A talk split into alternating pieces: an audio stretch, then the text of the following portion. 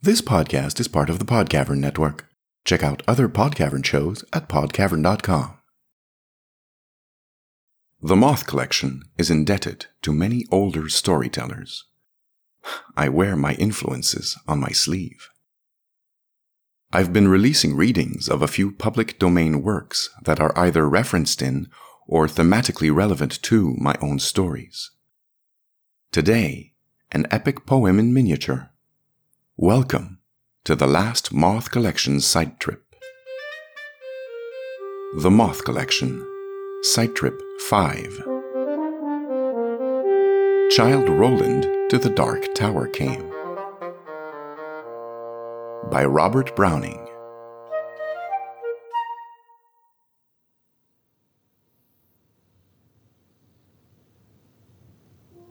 My first thought was, he lied in every word. That hoary cripple, with malicious eye askance to watch the workings of his lie on mine, and mouth scarce able to afford suppression of the glee that pursed and scored its edge at one more victim gained thereby. What else should he be set for with his staff?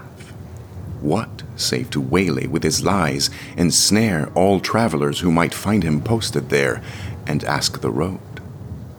I guessed what skull like laugh would break, what crutch gin write my epitaph for pastime in the dusty thoroughfare, if at his counsel I should turn aside into that ominous tract which, all agree, hides the dark tower. Yet, acquiescingly I did turn as he pointed, neither pride nor hope rekindling at the end descried, so much as gladness that some end might be. For what with my whole worldwide wandering, what with my search drawn out through years, my hope dwindled into a ghost not fit to cope with that obstreperous joy success would bring, I hardly tried now to rebuke the spring my heart made, finding failure in its scope. As when a sick man, very near to death, seems dead indeed, and feels begin and end the tears and takes the farewell of each friend, and hears one bid the other go, draw breath freelier outside. Since all is o'er, he saith, and the blow fallen no grieving can amend, when some discuss if near the other graves be room enough for this, and when a day suits best for carrying the corpse away, with care about the banners, scarves, and staves, and still the man hears all and only craves he may not shame such tender love and stay. Thus, I had so long suffered in this quest, heard failure prophesied so oft, been writ so many times among the band, to wit, the knights who to the dark tower's search addressed their steps, that just to fail as they seemed best, and all the doubt was now should I be fit. So, quiet as despair, I turned from him, that hateful cripple. Out of his highway into the path he pointed. All the day had been a dreary one at best, and dim was settling to its close, yet shot one grim red leer to see the plain catch its astray. For mark, no sooner was I fairly found pledged to the plain after a pace or two, than, pausing to throw backwards a last view o'er the safe road, 'twas gone. Grey plain all round, nothing but plain to the horizon's bound. I might go on, naught else remained to do. So on I went. I think I never saw such starved, ignoble nature. Nothing throve, for flowers, as would expect a cedar grove. But cockle, spurge, according to their law, might propagate their kind with none to awe. You'd think a burr had been a treasure trove. No, penury, inertness, and grimace, in some strange sort were the land's portion. See, or shut your eyes, said nature peevishly. It nothing skills. I cannot help my case. Tis the last judgment's fire must cure this place, calcine its clods, and set my prisoners free. If there pushed any ragged thistle stalk above its mates, the head was chopped. The bents were jealous else. What made those holes and rents in the dock's harsh swarth leaves, bruised as to balk all hope of greenness? Tis a brute must walk, pashing their life out with a brute's intents. As for the grass, it grew as scant as hair in leprosy. Thin, dry blades pricked the mud, which underneath looked kneaded up with blood. One stiff blind horse, his every bone a stare, stood stupefied, however he came there, thrust out past service from the devil's stud. Alive? He might be dead for aught I knew, with that red gaunt and colloped neck a strain, and shut eyes underneath the rusty mane. Seldom went such grotesqueness with such woe. I never saw a brute I hated so. He must be wicked to deserve such pain. I shut my eyes and turned them on my heart. As a man calls for wine before he fights, I asked one draught of earlier, happier sights, ere fitly I could hope to play my part. Think first, fight afterwards, the soldier's art. One taste of the old time sets all to rights. Not it. I fancied Cuthbert's reddening face beneath its garniture of curly gold. Dear fellow, till I almost felt him fold an arm to mine to fix me to the place the way he used. Alas, one night's disgrace. Out went my heart's new fire and left it cold. Giles, then, the soul of honor, there he stands frank as ten years ago when knighted first. What honest man should dare, he said. He durst. Good. But the scene shifts. Faugh! What hangman hands pinned to his breast a parchment? His own bands read it. Poor traitor, spit upon and cursed. Better this present than a past like that. Back therefore to my darkening path again. No sound, no sight as far as I could strain. Will the night send a howlet or a bat? I asked, when something on the dismal flat came to arrest my thoughts and change their train. A sudden little river crossed my path, as unexpected as a serpent comes no sluggish tide congenial to the glooms. This, as it frothed by, might have been a bath for the fiend's glowing hoof, to see the wrath of its black eddy bespate with flakes and spumes. So petty, yet so spiteful. All along, low, scrubby alders kneeled down over it. Drenched willows flung them headlong in a fit of mute despair, a suicidal throng. The river, which had done them all the wrong, whate'er that was, rolled by, deterred no whit.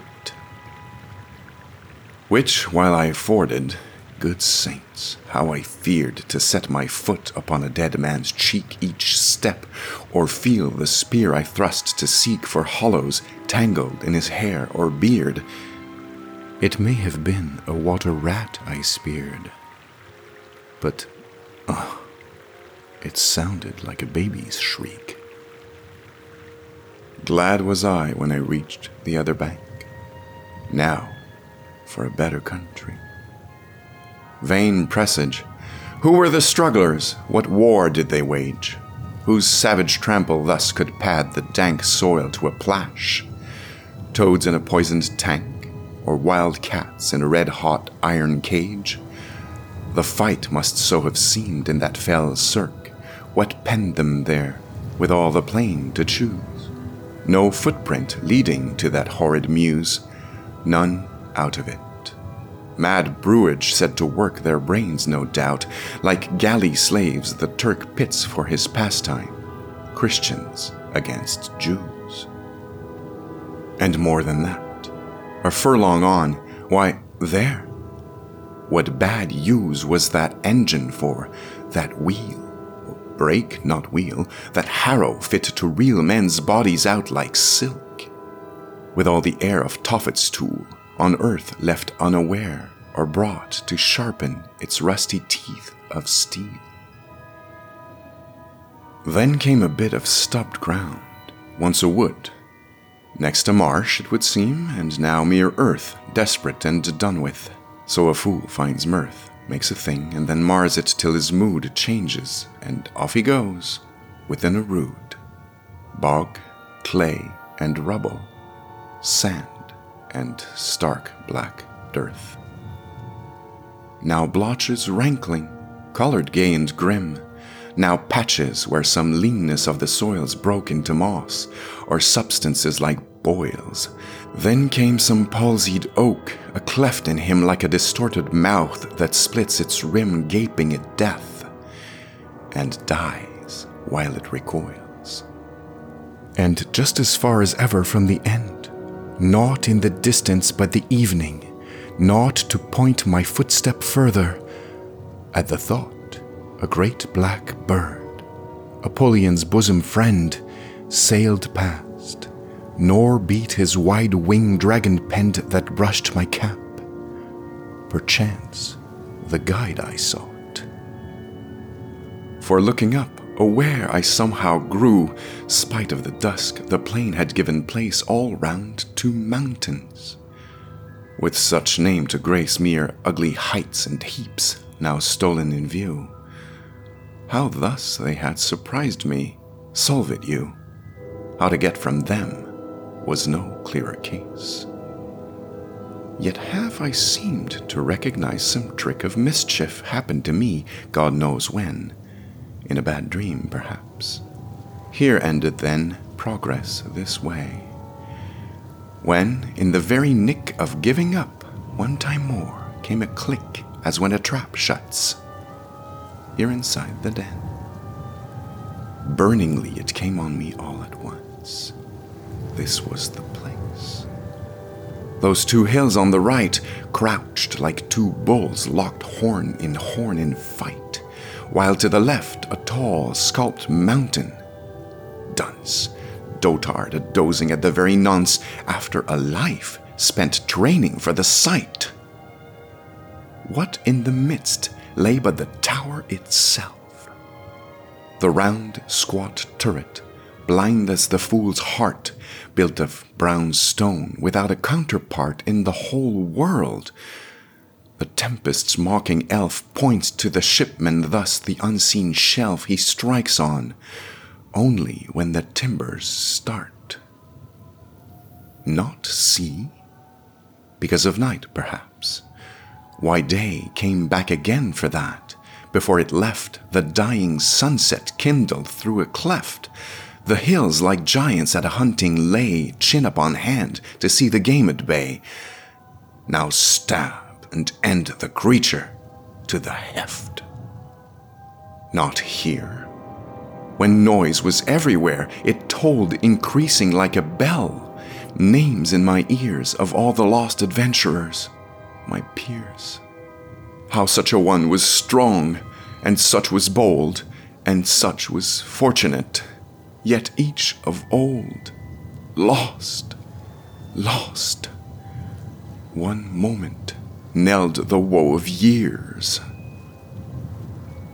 There they stood, ranged along the hillsides, met to view the last of me, a living frame for one more picture.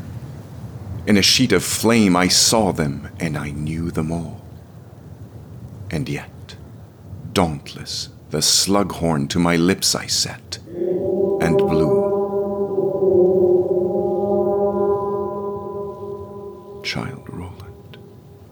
To the dark tower came. Childe Roland to the dark tower came.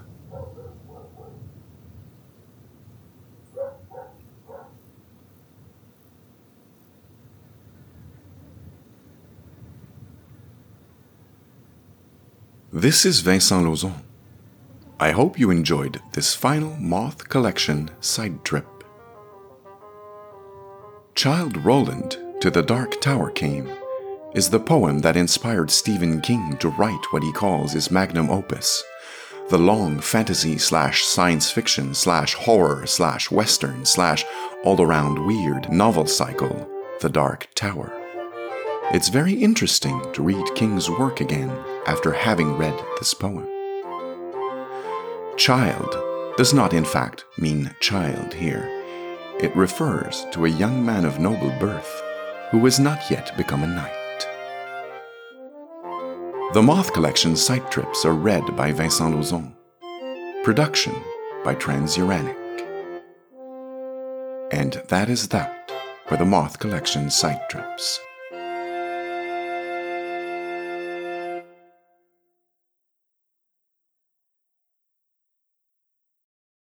Hi everyone, I'm Tong. I'm Sam. And I'm Laura. And we are Disney, Disney Dummies. Dummies. Look, we know there are Disney superfans out there, but even the superest of fans could still be Disney dummies. That's why the three of us are on a quest to watch every single animated theatrical release in chronological order, from Snow White all the way to whatever's out right now. We dive into each movie in detail, talking about fun facts, talking about the animation, hit you with some hot takes, our favorite reviews on the internet. We even talk about who fucks. I still can't believe that's an actual segment. So join us every second Wednesday for another episode of Disney Dummies. And Pixar pals when we finally catch up. Yeah. Yeah. Brought to you by the fairy tale whimsical depths of the Pod Cavern.